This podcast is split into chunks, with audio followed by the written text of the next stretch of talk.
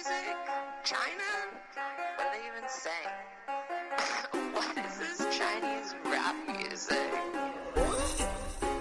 Sounds like they're just saying ching chang chong. My chance new girl watch Made in China. We play ping pong ball Made in China. Hello and welcome to China Econ Talk. I'm your host, Jordan Schneider.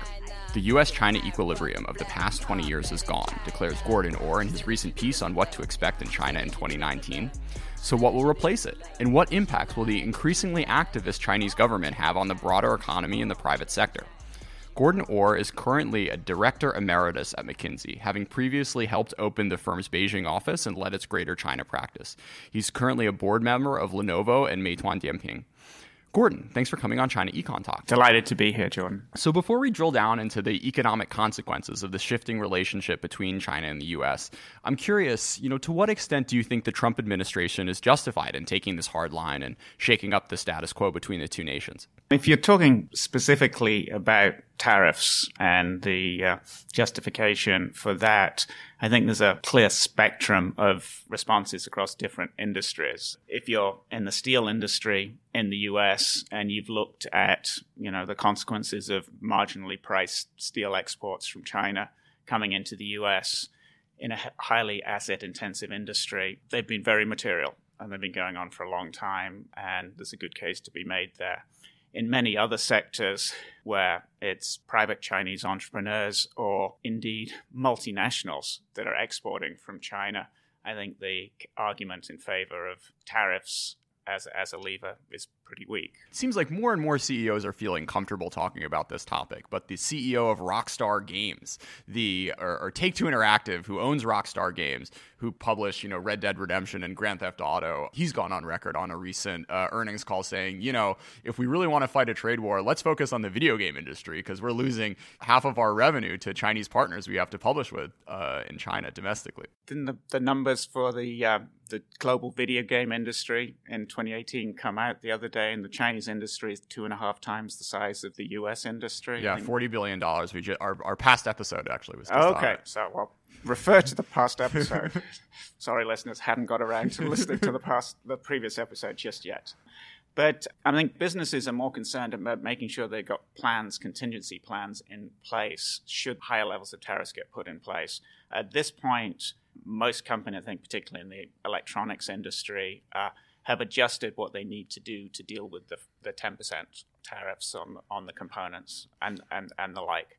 If things go to twenty-five percent, then you will really see these contingency plans being rolled out and companies will be forced, I think the best way to describe it is to reconfigure where they manufacture. Yes, it will be in part about putting new factories in outside of China, but that takes a long time. Sure. To be able to source the manufacturing equipment and, and the like. But if you've already got a footprint that has a factory in Turkey, a factory in Poland, a factory, yeah, maybe in Vietnam or even India, you say, how can I move things around in a way that will increase costs slightly? This is not a zero cost thing to do, but it, it'll be better off than keeping the current footprint in place. Sure. Hiring a handful of new workers or, or setting up another side shack to produce more of whatever you're producing somewhere is, is a much yeah. less capital intensive decision than necessarily uh, setting up setting up shop somewhere entirely new. And potentially it's a less permanent decision should things, you know, swing back the other way on tariffs at some point. Plus, I think for any company that's been manufacturing at scale in China for more than a decade, you're aware that there's an enormous sensitivity to laying off workers at, sure. at, at any point in time. Uh, it has to be handled very, very carefully in order to f- avoid falling out with local governments, um, at least. Sure. So let's continue on this tariff topic. So you write that close to three quarters of Chinese exports to the U S are intermediary goods, not direct-to-consumer goods. So consumers will feel the price increases largely to the extent that U S producers choose to pass on their higher costs. So could you talk a little bit about the firm-level dynamics of who's going to take the hit for these changes? Complicated economic forces at play here, depending sure. on, you know, who has the leverage in the supply chain. And, and of course, in twenty eighteen, the exporters had some level of benefit from the depreciation of, of the renminbi uh, to to bail them out on, on a proportion of the tariffs. But you know, most of these, most of these categories where we're talking about ch- Chinese exporters of intermediary goods, you're probably talking about net profit margins of high high single digits at most. There's a whole whole chunk that are going to be low single digits of the real commodity toys, the, plastic the U universe. Sure. E- exactly, exactly. That whole ecosystem there. Their ability to just suck up the tar- the tar- is is zero. Mm-hmm. Um, and although some have tried, but in the context of diminished liquidity in China in twenty eighteen, that was really hard yeah. because you know the banks weren't there to bail you out if you were running into a cash flow problem. So the um, the pressure on the bulk of this is being imposed on the the recipients in the U S. Sure. But because it's an intermediary good, there is more potential for that to be, be absorbed into their margin on the domestic manufacturing in the U S. And that's more of what you've seen in the short term. You have not seen that much of the tariff increase really being passed through to, to the U S consumer. So it's just it's just more of a cascade where where lots of different players can eat up a percent or two, and then um, the consumer ends up seeing it a little less obviously than they would yeah. otherwise. With yeah, the Chinese government bailing people out with the exchange rate on a percent or two as well. So your general sense is that the uh, the the short term G D P impact in China is relatively modest, around maybe half a percent or so, and that this, if it ends up cascading into a greater lo- job losses and a decline in consumer confidence, will have a much larger impact.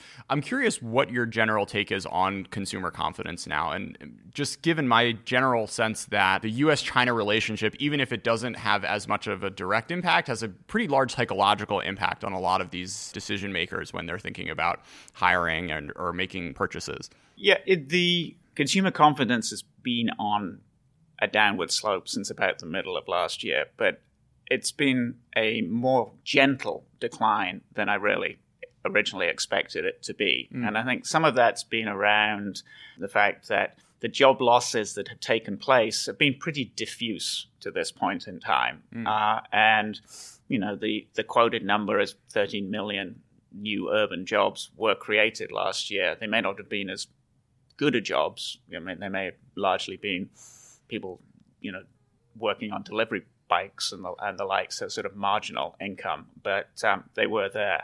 The the income tax cuts, I think, have had a positive impact sure. uh, on, on people's mind. You know, and net, you know, salaries and incomes did rise in twenty eighteen. Okay, not as fast as they had been in the past, but most of us would be happy with a six, seven percent pay rise, you know, just most rel- of the Western world. Sure. Yeah, exactly. Just relative to expectations of what you've had in, in China in the recent past. Most people who own property show, you know, property held its value or went up slightly yeah. uh, over the course of the year, and that's the biggest store of wealth for your average Chinese uh, consumer.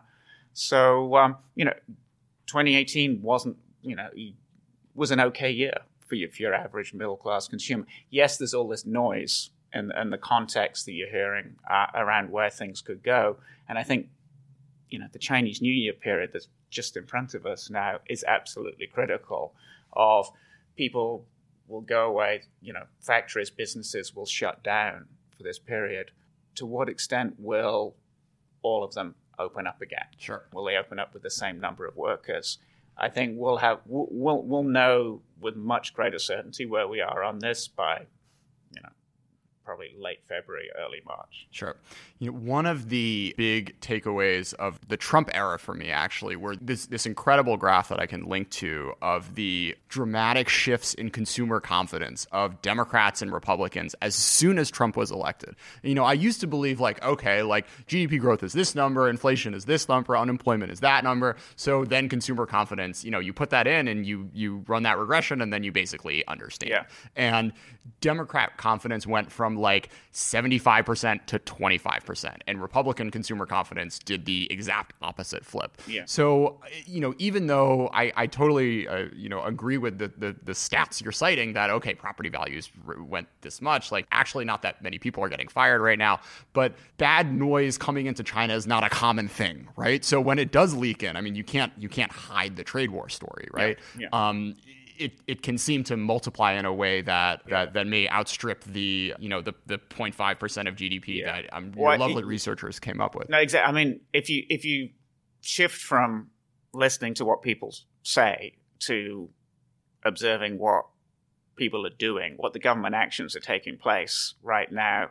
You know, my sense is if you add up, you know, the announced actions and the implemented actions, you know, the degree of concern that there must be at the top must be pretty high, because we get, we're getting a lot of actions that are pushing us towards a pretty significant stimulus taking place in sure. the economy, whether it's the, the bank lending being being pushed through, um, whether it's the income tax subsidies, whether it's a V A T subsidy uh, reduction, whether it's the you know the, the relaxation on uh, bad debt criteria in the banking system. It's it's very clear that people are pulling levers and pulling them pretty hard and fast right now. So I'd say, interpreting the actions, there's a sense that, yes, in reality, consumer confidence is probably a good bit lower sure. than is being reported.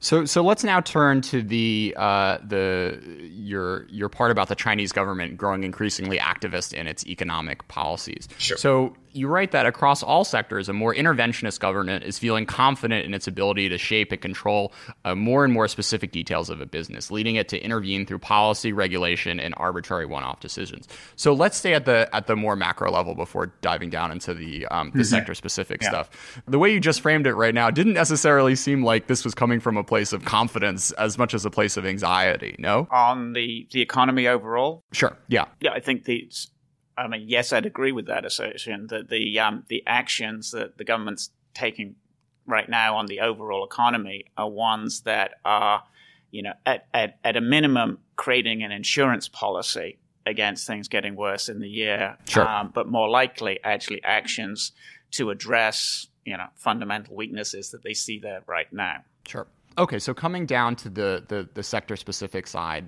that does seem to be a, a bit of a a bit more of a, a muscle flexing. Like, we want to re reimpose our our vision of the way companies should behave and act towards each other. How is that manifesting itself? And in what industries do you think this is playing out most interestingly? And probably the internet industries are going to be front and center on this. The kind of changes we're seeing now, you know, the the platforms being held accountable for, you know, almost everything that yeah. takes place on their platforms, whether it's the short video, whether it's the e-commerce, whether it's the T V or film, and whether it's, you know, the I P is legitimate for it to be there, whether it's, and that's for the for the platform owners, for the for the corporates, whether you've fully implemented the requirements of the cybersecurity law. One content regulator per every thousand videos uploaded. Why not, right? Well, there's a jobs program if you if well, you if you ever wanted one. Well, you know, if you if you were any, in any doubt about how many people you were supposed to employ in that department, now you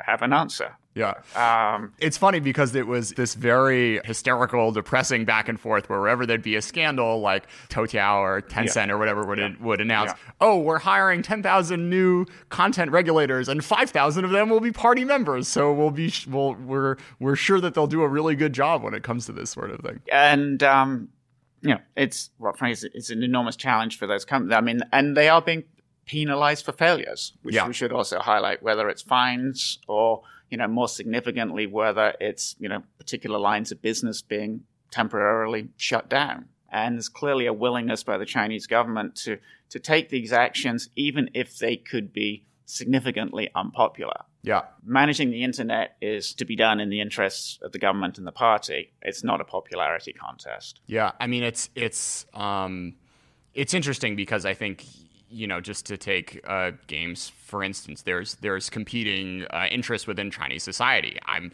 sure thirteen-year-olds, if this is their first interaction with the Chinese government saying that they can't play more than an hour of games a day, like, you know, maybe that's not setting up uh, super well for them to have a positive view of the party. But on the other hand, the parents, you know, appreciating a helping hand when it comes to them not being able to spend, you know, thousands and thousands of R M B on, on character skins. There are different constituencies, both within the government, within business, and then with popular society for most of these decisions, it seems. Yeah, in the, you know, in the physical world, in the education space, I think the, you know, what happened, you know, with the uh, the kindergarten industry sure. after the scandal in Beijing last year of restrictions on where you could put your kindergartens, but most most importantly over time, you know, the restriction that publicly listed companies could not be invested and kindergartens going forward, so that many companies that had built up a kindergarten strategy and were planning to I P O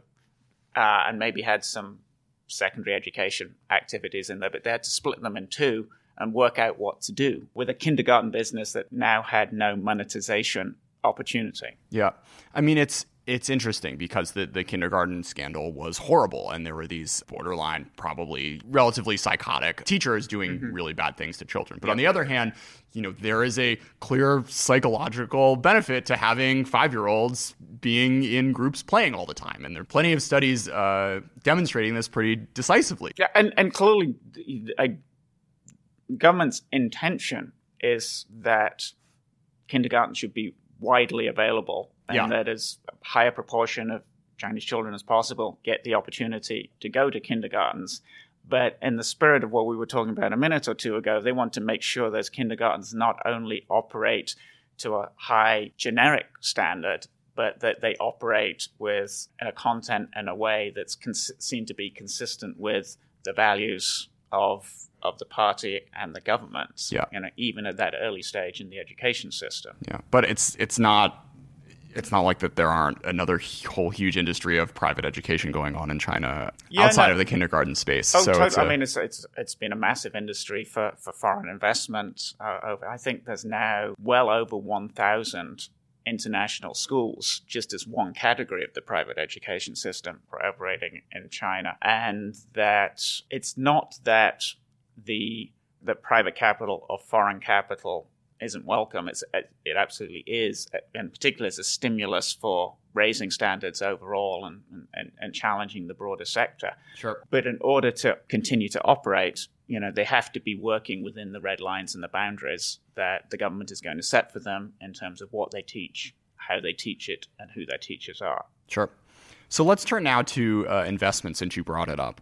Chinese investment levels into the U S, uh, you're right, have fallen more than seventy percent this year and will likely fall further in twenty nineteen, as evidenced by my uh, relatively futile job search over the last few months, trying to help Chinese firms invest in the West. So uh, I'm curious if this... Um, uh, I, hope, I hope the podcast pays well in that case. Oh, no, we're we're, we're ad-free here. This is a this is a, this is a, a passion project. So, um, but any listeners out there, you heard my pitch last week. Let's um, uh, keep them coming. Anyways, I'm curious if you think this uh, change in investment is entirely due to the changing political climate, the the revision of the CFIUS laws, or if there are other macro factors at play impacting these Chinese uh, investors' decision making. It's largely driven by the change in the CFIUS laws as as the first step in the process. Because as case law under the new CFIUS system starts to, to work through, it becomes very clear that many, many categories of investment are just completely off the table. Um, investments that would give access to uh, P I I, um, investments that give access... What's that? Uh, person, sorry. Investments that give access to personally identifiable information sure. on, on U S citizens... investments that, that access technology, you know, are just almost certain to be, be turned down. And then you get into a, a self-censorship loop that's going on that companies will say, leadership in Chinese companies will say, it's just not worth the risk of getting caught, uh, getting the negative publicity of being in a CFIUS process and have it turned down. Because yeah. you know, the end result is... Uh, and the the sellers in the U S are also saying, I don't want to get into a process of a sale sale negotiation that could run on for an extended period of time and then be turned down because not because of commercial terms, but because the government just says, I don't want you to be able to do it. So so both sides are saying, no, it's not going to happen. And then that's going to radiate to to other countries of saying, you know, Chinese companies will turn to, to other markets and say, you know, can I can I make alternative find alternative assets to acquire in Israel or in Europe or other tech hubs, fewer options, obviously, to do that. And, you know, a fair degree of pressure from the U S because, again, CFIUS scope extends beyond the U S. So to the extent that uh, a Chinese company making an acquisition of a European Union company that has any activity in the U S will require CFIUS approval for them to be able to continue to operate that part of their business in the U S. Sure. And at the end of the day, for almost all of these firms, the U S market is going to be a bigger deal than whatever investment may come from the Chinese player. Yeah. So I think you're likely to see a shift for Chinese companies that are looking for technology to much, much earlier stage investments. You know, this is investment outside of the U S because in the U S, even at early stage, it would still potentially need to, to go through C F I U S, that partnering with university research departments in other parts of the world, partnering, you know, with the spin-outs of universities. You know, with my U K background, I've seen quite a lot of Chinese companies showing up around Oxford and Cambridge yeah. uh, research parks. Interestingly, though, I think it was the news yesterday or two days ago that, that Oxford said it wasn't going to take Huawei money anymore. Um, so even even those sorts of things seem to be uh, you know hemmed in by by politics these days. Indeed. So coming back to macro for a little bit, you talked at the beginning of this podcast about the specter of layoffs and how companies have to manage them in a way that's relatively different from how a, how a factory owner or what have you would go about doing this and managing this in other countries. So you write that ensuring manufacturing companies do not implement sudden large-scale layoffs as part of their response to U S tariffs should be priority number one. Any company that thinks it can get away with such layoffs should plan on leaving China entirely, as the government reaction will not be mild. Even if layoffs were part of a long-term plan made before tariffs were even thought of, it will be extraordinarily hard to persuade government officials that this is the case.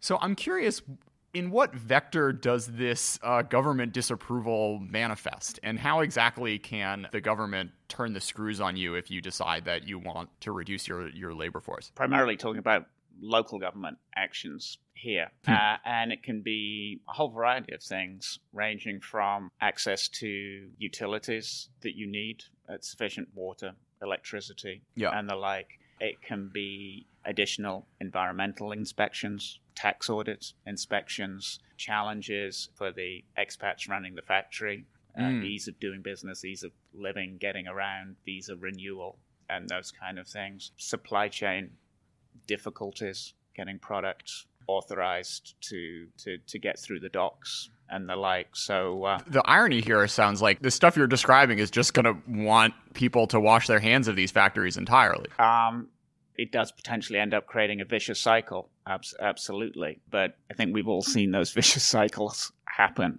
um, sure. over time. Um, so two things you highlight as activities the government should be pursuing more aggressively than they are include redistributing fiscal resources to the struggling northeast of China, as well as investing in healthcare. I'm curious why you highlight those two as opposed to all the other things that the government could be doing right now as particularly important in your mind. Well, the northeast China one is probably more a, a, you know, something I've just been banging on about for a long time. Mm. Um, you know, having been been going up there to visit companies for for well over twenty-five years, uh, and see, seeing the transition from, frankly, it being an economic engine of China to a real backwater. Mm. You know, how many of China's top one hundred internet companies are based in northeast China? Um, not very many. Mm. And that, you know, talent is leaving, that, you know, while there are quality universities there that are turning out quality graduates, somehow it's not creating the entrepreneurial environment. And that the local government mindset of knowing what it takes to make heavy, asset-heavy industry successful, you know, hasn't really changed sufficiently to, to work out what to make, you know, to make entrepreneurial asset lights, software, internet startups be successful. And I just think it's it's an incredibly important region in China, and you don't want a major region where the economic disparity to more successful parts of China is just continues to head in the wrong direction in such a significant fashion. So, so, so, so why wait, so why does that matter? Can you go a level, a level, a level up on that? It's like, okay, like people are moving to get more opportunities, and and maybe other cities have better infrastructure, and and even though we have the Hukou system, people are still voting with their with their feet for where they think governance is is better, and and where they can earn more with their talents. The reality is the, the people with the highest ability to move, in, in many ways, the people who are going to create the greatest entrepreneurial economic, you know, sure. upside. Uh, and so you end up with aging population. You end up with physical infrastructure that's that's declining. You end up with you know, the heavy loss-making industries continuing to, to prop up employment, but only, you know, through running up their debts even further, that it's not, you know, in, in the medium term, I just don't think it's a stable situation yeah. to have that happen, and to have it happen to an entire region just make, makes it even more troubling. Yeah, I mean, I guess it, the, the the moral argument becomes a lot clearer when you're literally make, when you're making it a lot harder to move with the Hukou system than basically any other country that has depressed regions. But it's, you know, straightforward to in, to yeah. get your kids into schools wherever I mean, you th- move. There is one other economic factor that, that restricts movement, in that many people in these cities um, bought property, invested all their assets into property in those cities, sure. uh, and quality of the construction wasn't very high.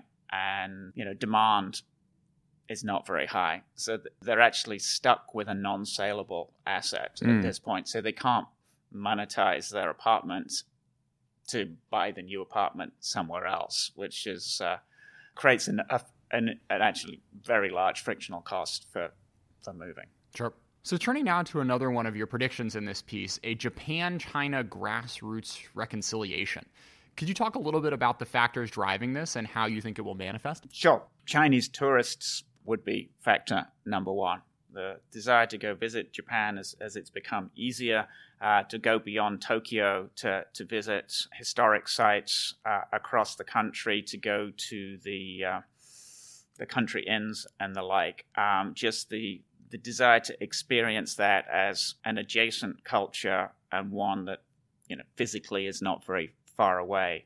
Um, Japan hosts... Flights are surprisingly expensive, though. I don't. I can't find one for under like four hundred fifty U S dollars. I, I, I moved when I moved to China. I, I thought, man, like I'll just be hanging out in Tokyo every weekend, but it's it's a little farther than you think. Anyways, sorry. The visitors to Japan, well, you know, it's in the absolute scope of Chinese tourism, may not be, you know, the dominant number, but it does create a desire and an interest and an awareness in Japanese product. Totally. Um, Japanese, particularly Japanese consumer goods, everything from from beauty products through to, to food products, and the trust in the Japanese brand of being high quality, um, even if the actual cost of the, the product is relatively low, is there. And that creates a pull that goes way beyond the people who've actually been and visited Japan. Sure. They, it radiates their out through through social media and the like. At the higher end, you know, there's also the outbound desire of wealthy Chinese to buy property internationally. And Tokyo has gone way up on the, the radar screen recently as being relatively good value for money, and one, a place with a large stock of property, so that the, you know, unlike in you know, some other cities around the world, the pushback on Chinese buyers is still relatively low. Then at the, the grassroots level, finally Japan and, and Prime Minister Abe has recognized that they really have a, a challenge in the number of workers, um, the, the you know, declining workforce. Domestic workforce in Japan is a real issue. They're looking to to bring half a million workers in over the next few years, which which, which is a fascinating flip. This is this is just, you know, this is one of the most racially pure nations in the world, and has basically been having that policy for a thousand years now. And yeah. even the the handful of of yeah. Koreans and um yeah. and Chinese who made it to who made it in Japan uh, after World War Two have been treated really poorly, been socially ostracized, not been able to get appropriate services and yeah. whatnot. So for, for all of a sudden, a right wing, um, a right wing prime minister to say, you know, we're going to let in um, not only Koreans and Chinese, but Southeast Asians. I mean, get out of here, right? It's a it's a it's a fascinating, yeah, fascinating well, well, I uh, think, recognition you know, of, of economic reality. Exactly, and, and if you know the current government in Japan's willing to say it's half a million people, you should probably say in reality that number needs to be several multiples of that. So he's just warming people up for sure. the fact that this is going to have to take place. And actually, you know, when you go to Japan and, and go to some of the um, the fast food restaurants in in Tokyo, mm-hmm. um, try talking to the waiter in Chinese. Um, yeah. There's there's a lot. There's actually quite a lot of undocumented Chinese in the, the low end service markets. Interesting. In in, in Japan, and, and then returning to the point that we were chatting on on investment, yeah, you know, uh, there hasn't been an enormous amount of Chinese investment in, in tech in Japan to this point. You know, my friends at Lenovo have made several investments, uh, whether it started with the I B M P C business and in Japan, they had a very significant operation in Japan back in the two thousand four to five, or more recently, uh, investing in the N E C and the Fujitsu P C businesses that, you know, I think objectively, if you look at the market share, you know, outcomes have been pretty successful mm. um, uh, transactions, and demonstrate that with the right preparations, it's perfectly possible for Chinese companies to make acquisitions in Japan and to run them successfully and add value. So it's interesting how um, in, in Japan, you don't really see this fear of Chinese investment that you've uh, watched developed in the U S over the past few years. As long as the transaction is Is, is a friendly transaction, and it's of a relatively modest size in absolute terms business, mm-hmm. going to be fine. There clearly was some pushback around Chinese companies looking at acquiring major Japanese semiconductor companies, but that's probably right at the end of the spectrum on sensitivity. Sure. So Uh, I want to I want to shout out Richard McGregor's book from late twenty seventeen called Asia's Reckoning. Basically, it's a it's a diplomatic history of the U S, China, and Japan starting in the I think after the death of Mao. And um, one of his fascinating points that he talks about in the conclusion is that every American policymaker's like greatest fear really should be China and Japan setting aside their differences and realizing that uh, the U S isn't all it's cracked up to me, that they can actually be friends, um, and the lack of America turning into this sort of auxiliary country for Japan, as opposed to um, you know a, a strong ally and an important part of Japan's future, is really concerning for for U S interests in the region. I'm curious, um, you know, how far you think this grassroots reconciliation could run. You know, I use the word grassroots intentionally because I think it is bottom up and it is relatively modest in in scale, and I think trying to put down a marker on it right now that you know at the individual tourist and traveler level, things are connecting. At the I want to buy Japanese brand product, things are connecting. And that after a period where, you know, Japanese companies, I think in, in general, have not had the greatest success, either as a, using China as a manufacturing base or as, or as a marketplace, mm-hmm. that we could be seeing a bit of a shift, particularly on their attitude towards China as a marketplace going forward. Uh, and as finally, as Chinese, particularly technology companies, but also consumer companies, become more sophisticated uh, and more global in scale and scope, that it will be more natural, and I think it will work for Chinese companies to make investments in acquiring divisions or parts of Uh, Japanese companies in their sectors. So given given all we've talked about over this conversation, the the increasing role of the of the government in the industry, the the kind of sense of shifting priorities in, in S O Es, as well as growing influence that the central government is having on, over the past uh, handful of years, more private, um, uh, more private, more independent companies, how do you think foreign players should think about uh, engaging and interacting with these firms while keeping in mind the trend lines here? You know, if you're focused Focus is on partnering with, selling to, buying from private sector companies, my counsel would be to, even in the context you just described, continue very much as you work with them in the past. Treat them as a fully commercial partner. They're mm-hmm. trying to operate in a way that makes money for themselves over time, and that will be the, you know, the dominant decision-making factor for you.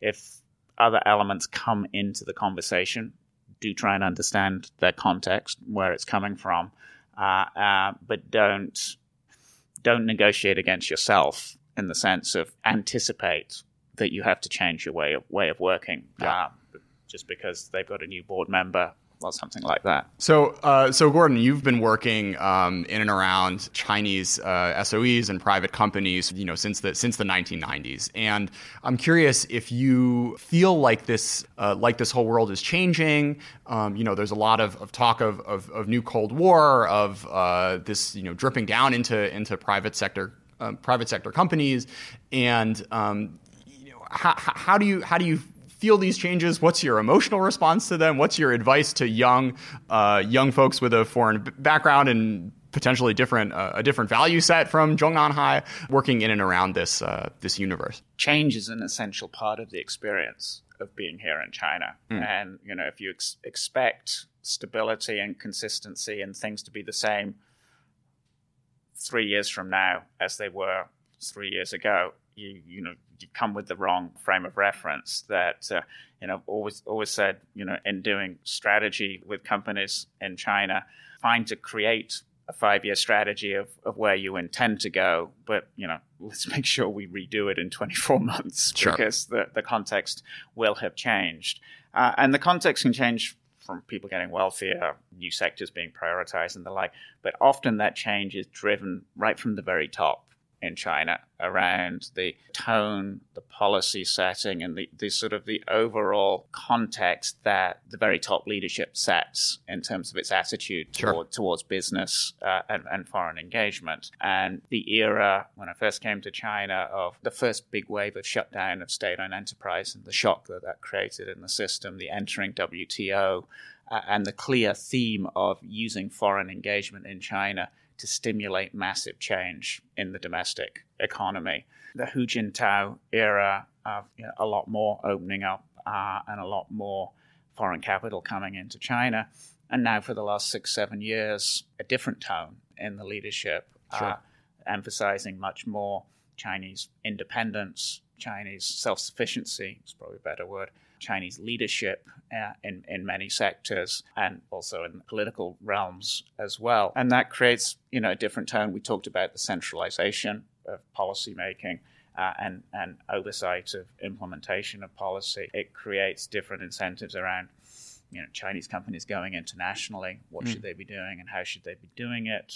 It creates potentially different market access. And I think, you know, some of that is about gives and some of it's about gets. Mm. Um, you know, in sectors where state-owned manufacturers still dominate, uh, some of the heavy industrial, I think it's harder, clearly harder.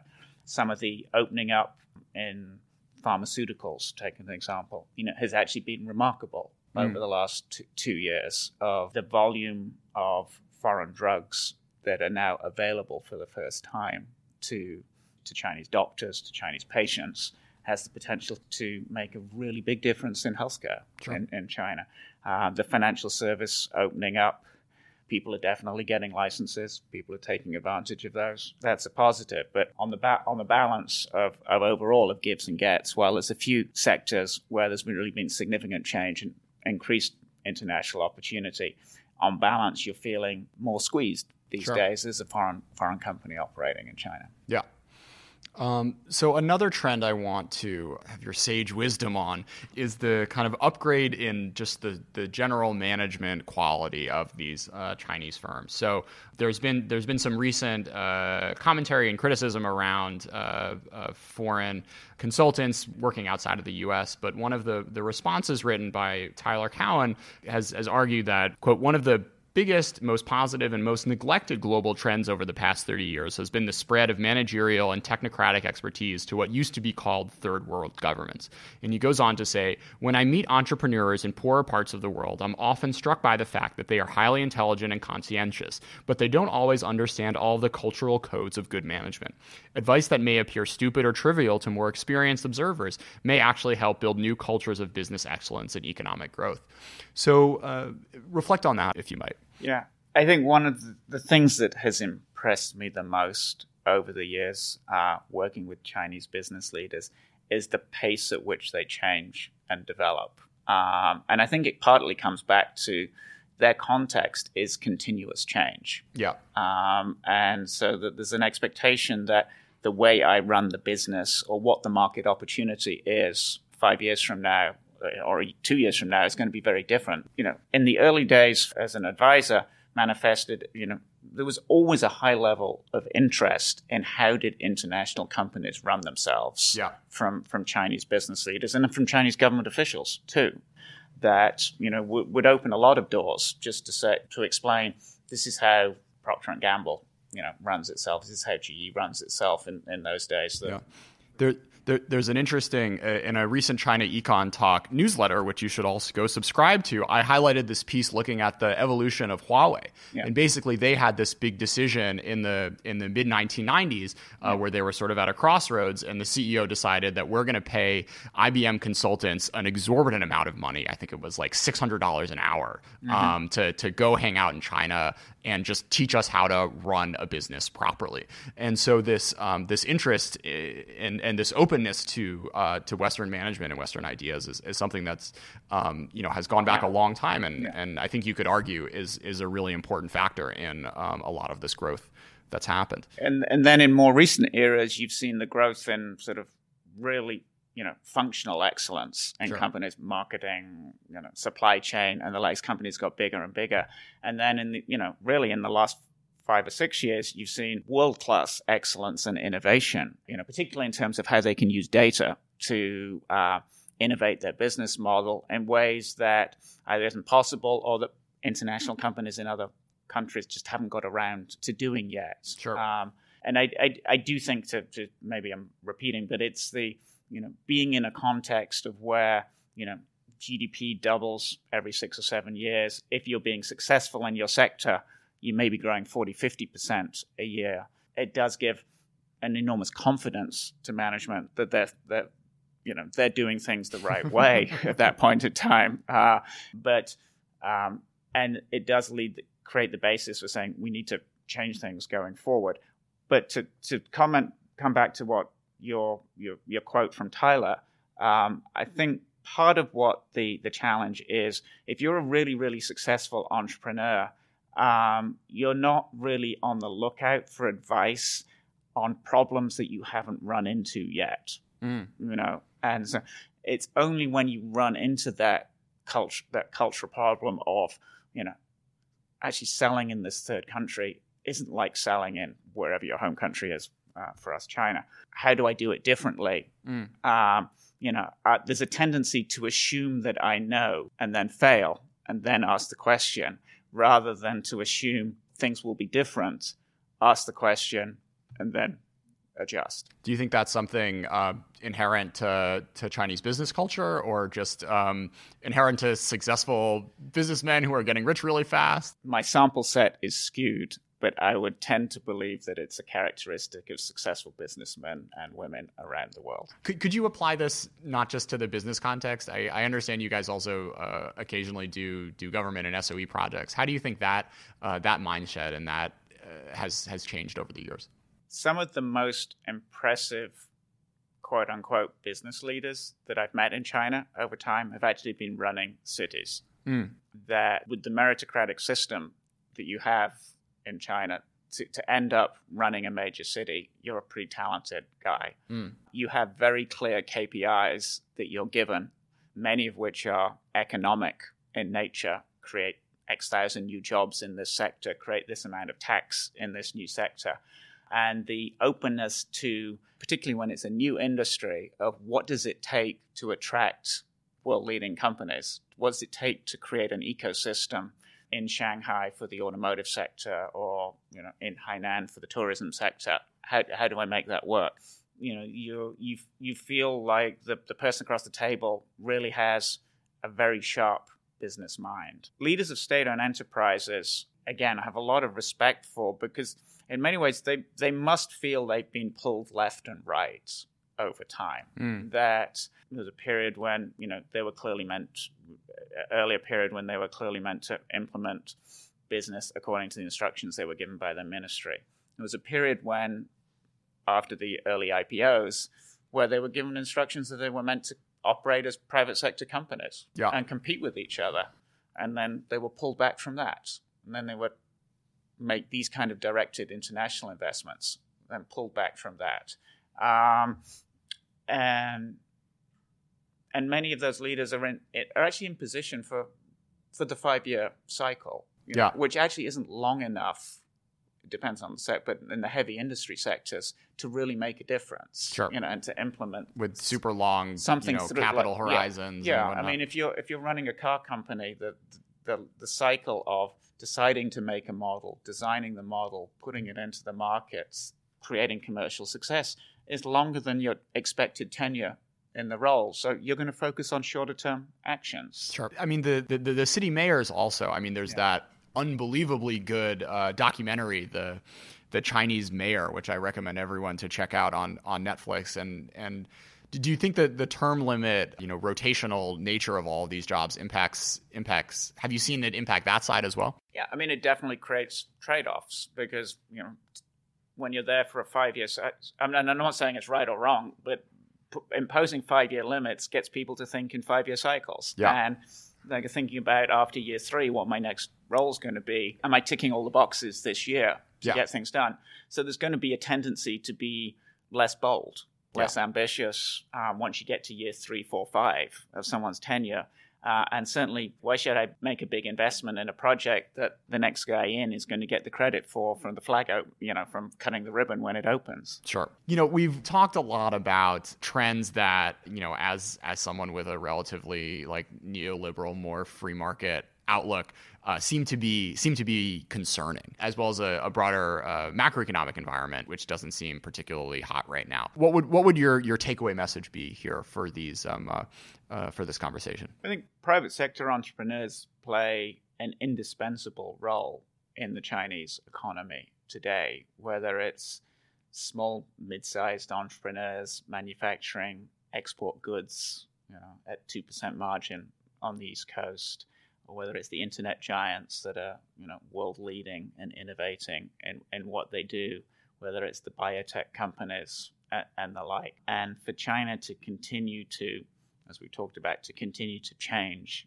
you know, continue to create wealth that benefits the vast majority of people in, in society, it needs to be a constructive coexistence between the private sector and state-owned enterprises. And you know, that that balance of between the two has clearly shifted around backwards and forwards mm. over, over, over time. And I think at the moment, private entrepreneurs are feeling under more pressure than I've noticed them feeling in the past, and many more of them less certain that there's going to be opportunities for them in China in the future. Mm. And if we're not careful, we'll end up with a bit of a vicious cycle. Sure. People deciding not to make investments at the margin. Gordon Orr, thanks for coming on China Econ Talk. Very welcome.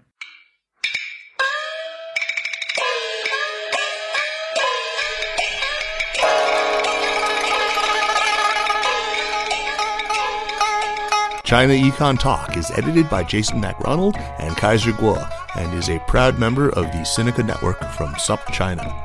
For other great shows on China, check out the Caixin Sinica Business Brief, the Pan Daily Tech Buzz China, the New Voices podcast, and of course, the Sinica podcast, now in its ninth year. Until next week.